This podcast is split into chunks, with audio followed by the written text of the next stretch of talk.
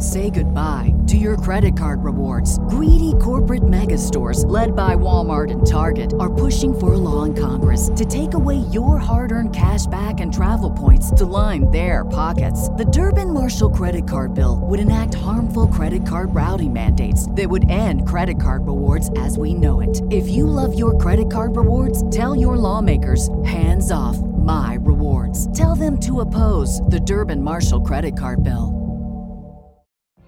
What if you could have a career where the opportunities are as vast as our nation, where it's not about mission statements, but a shared mission?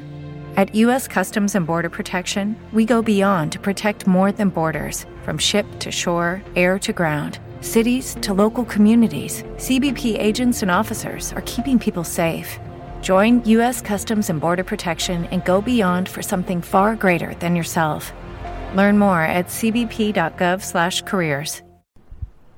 Warning this episode contains disturbing content that is sexual and violent in nature and involves minors. It may not be suitable for all listeners. Welcome to an all new season of the True Crime Never Sleeps podcast. This season, we're diving into some of the most unusual missing person cases from the shocking disappearance of Charlie Ross to the American Dyatlov Pass disappearances.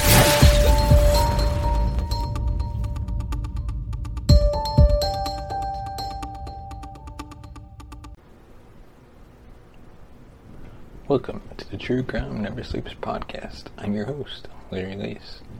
Today we're continuing our series on the unsolved disappearances.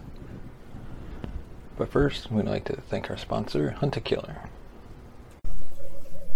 Hey, welcome to this episode of the True Crime Never Sleeps podcast. We'd like to thank our sponsor, Hunt a Killer, for sponsoring this episode. Hunt a Killer is an immersive murder mystery game told over the course of six episodes or boxes. Each box is filled with different clues and physical items such as autopsy reports, witness statements, and more. You use these clues to solve the ongoing murder mystery, and in the final episode, you'll be able to name and catch the killer. Right now, you can use the promo code TCNS for 20% off your first box. Just go to huntakiller.com and input the promo code TCNS for 20% off your first purchase. And now let's get back to the show. As we've been talking about a lot recently, someone going missing is always a tragedy and always brings so much pain to the family and loved ones. It is, however, a very common tragedy that happens all over the world with people from all ages. Today's story is going to break your heart, as it broke mine when I was researching the topic. This is the story of the unsolved disappearance of Madeleine McCann. To get this episode started, let me guide you through the main people in the story and share a bit about their stories. Then I'll move on to the facts and to exactly what happened, or at least what we believe happened, to the young girl.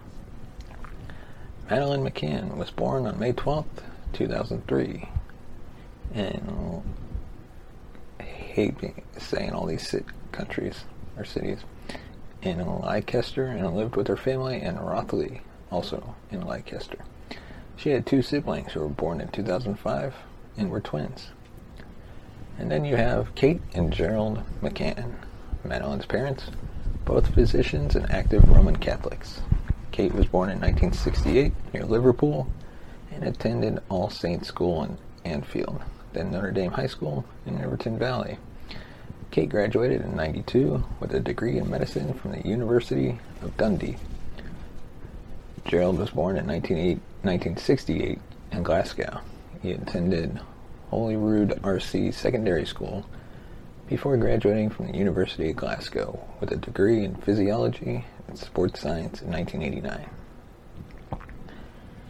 In 1992, he qualified in medicine and in 2002 obtained his MD, also from Glasgow. The couple met in 1993 in Glasgow and got married in 1998.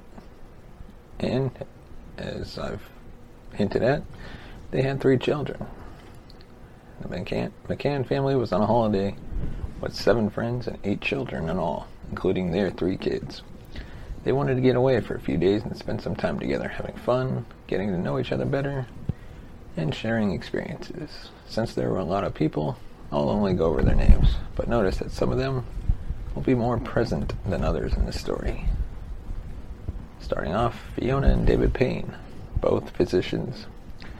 Fiona's mother, Diana Webster, Jane Tanner, a marketing manager, and her partner, Russell O'Brien, a physician, were on holiday with their two children, and Matthew Oldfield, another physician who was with his wife, Rachel Oldfield, a lawyer, and their daughter.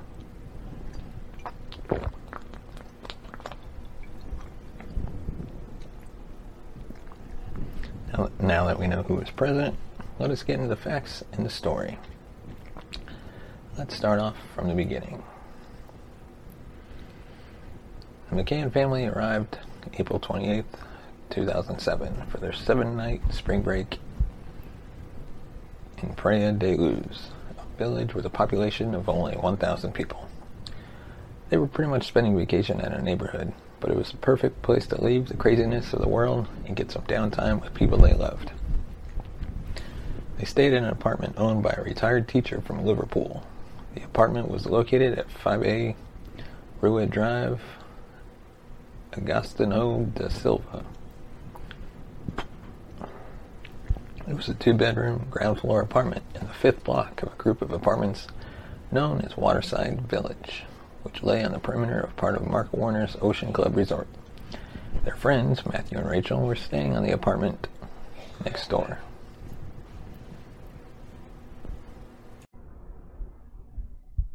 Jane and Russell a few apartments away, and some more of them also on the first floor.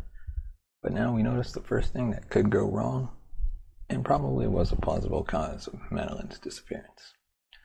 The, part, the apartment complex they stayed at had access from both sides, which means that anyone could get in and have close contact with the people inside the apartment complex. The McCann's children stayed in a bedroom next to the front door, which they kept locked at all times, no matter what. The windows were normal height with a metal shutter on the outside. The family kept the curtains and the windows shut at all times as well.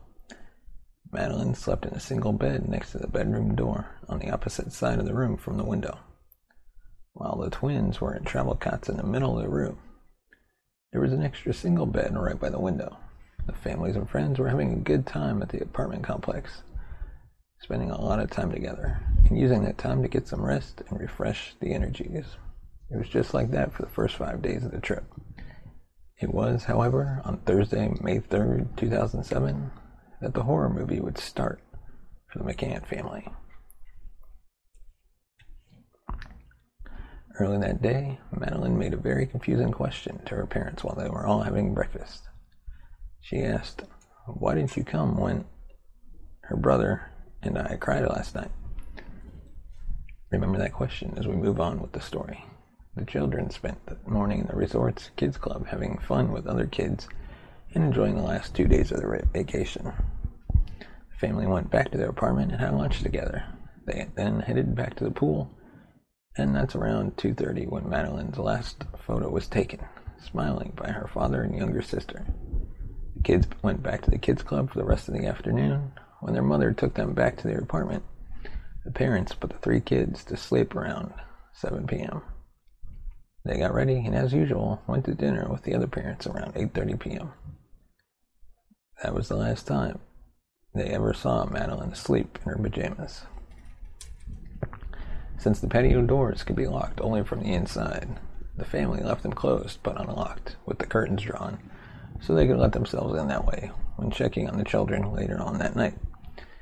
There was a child safety gate at the top of the steps from the patio and a low gate at the bottom, which led to the street. The table the family was having dinner had the perfect view to the apartment they were staying. So a few days earlier, they decided that was their spot. They could have fun, but also check on the kids.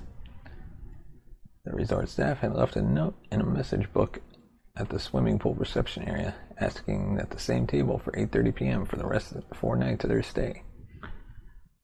That way they could enjoy a good time while being close to their kids. The message left was too detailed, and it said that the group's children were asleep in the apartments. The McCann family and their friends left the restaurant roughly every half hour to check on their children. Madeleine's father was responsible for the first check at around 9 p.m. The children were asleep, and all was well. He recalled leaving the door slightly open when he left.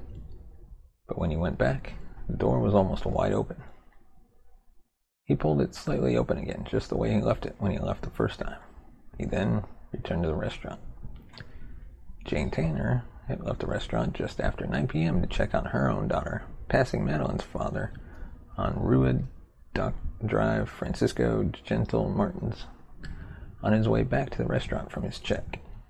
After seeing Madeleine's father on his way back, Jane told the police that a few minutes later she noticed a man carrying a young child across the junction of that same street. At that location, he was not far at all from the McCann family room. She described the man as a 35 to 40 year old white male with dark hair, around 5'7. She said he looked like a local citizen. She described the outfit of the child being carried away, just like Madeleine's outfit from that night. It was an important phase of the investigation because it gave the police a time frame for the moment of the abduction. Jane's sighting is crucial to the timeline allowed investigators to focus on another sighting of a man carrying a child at night, which it sounds like coincidence, but every small detail can be very beneficial for an investigation. Martin and Mary Smith were in Praia da Luz holiday, on holiday from Ireland. They saw a man at around 10 p.m. on I hate saying this name, Rua de Escola Primaria, 500 yards from the McCann family's apartment. The man was carrying a girl, aged 3 to 4. She had blonde hair and pale skin, was wearing light colored pajamas, and had bare feet. The man was in his mid 30s, around 5'7. He looked like a local, according to the Smiths. But a key part of the report is that the man did not look comfortable carrying the child. The story keeps moving fast, but this is only 30 minutes after the first check. It was time for another check.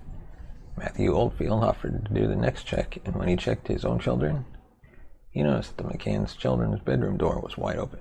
He heard no noise, so he left the place without checking on the McCann's kids. Matthew was later on one of the uh, one of the suspects for the disappearance of Madeleine. The police suggested that he could have handled the girl, girl to someone else, but back to the facts.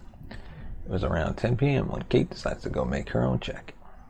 Kate entered the apartment through the unlocked patio doors at the back, and just like her husband, she noticed that the door was wide open. As soon as she tried closing the door, the door shut really hard. It seemed like it was all planned. She then noticed that the window and a shutter were wide open, and Madeleine was not there. She looked for her little girl for a few minutes, but without success, she ran back to the restaurant yelling, Madeleine is gone. Someone took her. About 10 minutes later, Matthew was sent to ask the resort management to call the police.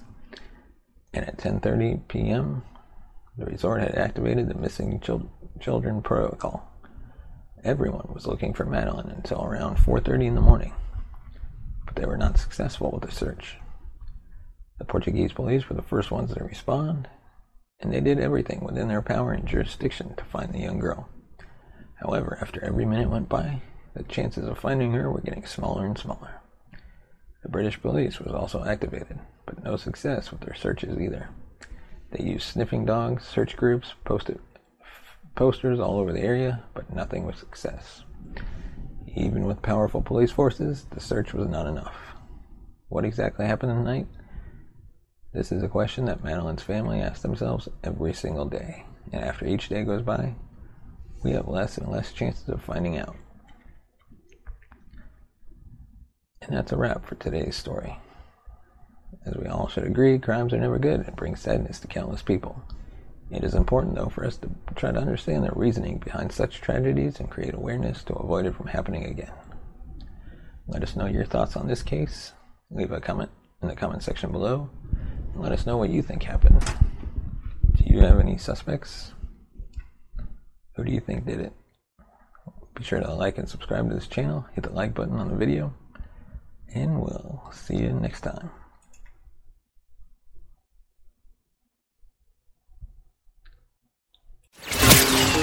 Thank you for listening to the True Crime Never Sleeps podcast. Follow us on Twitter at True Crime NS.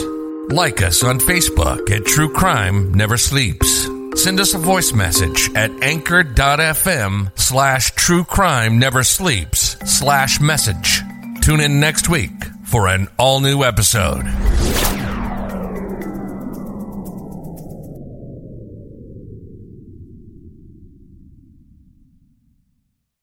Say goodbye to your credit card rewards. Greedy corporate mega stores, led by Walmart and Target, are pushing for a law in Congress to take away your hard earned cash back and travel points to line their pockets. The Durbin Marshall credit card bill would enact harmful credit card routing mandates that would end credit card rewards as we know it. If you love your credit card rewards, tell your lawmakers hands off my rewards. Tell them to oppose the Durbin Marshall credit card bill. Everybody in your crew identifies as either Big Mac Burger, McNuggets, or McCrispy Sandwich. But you're the filet fish Sandwich all day. That crispy fish, that savory tartar sauce, that melty cheese, that pillowy bun. Yeah, you get it. Every time. And if you love the filet of fish, right now you can catch two of the classics you love for just $6. Limited time only. Price and participation may vary. Cannot be combined with any other offer. Single item at regular price. Ba da ba ba ba.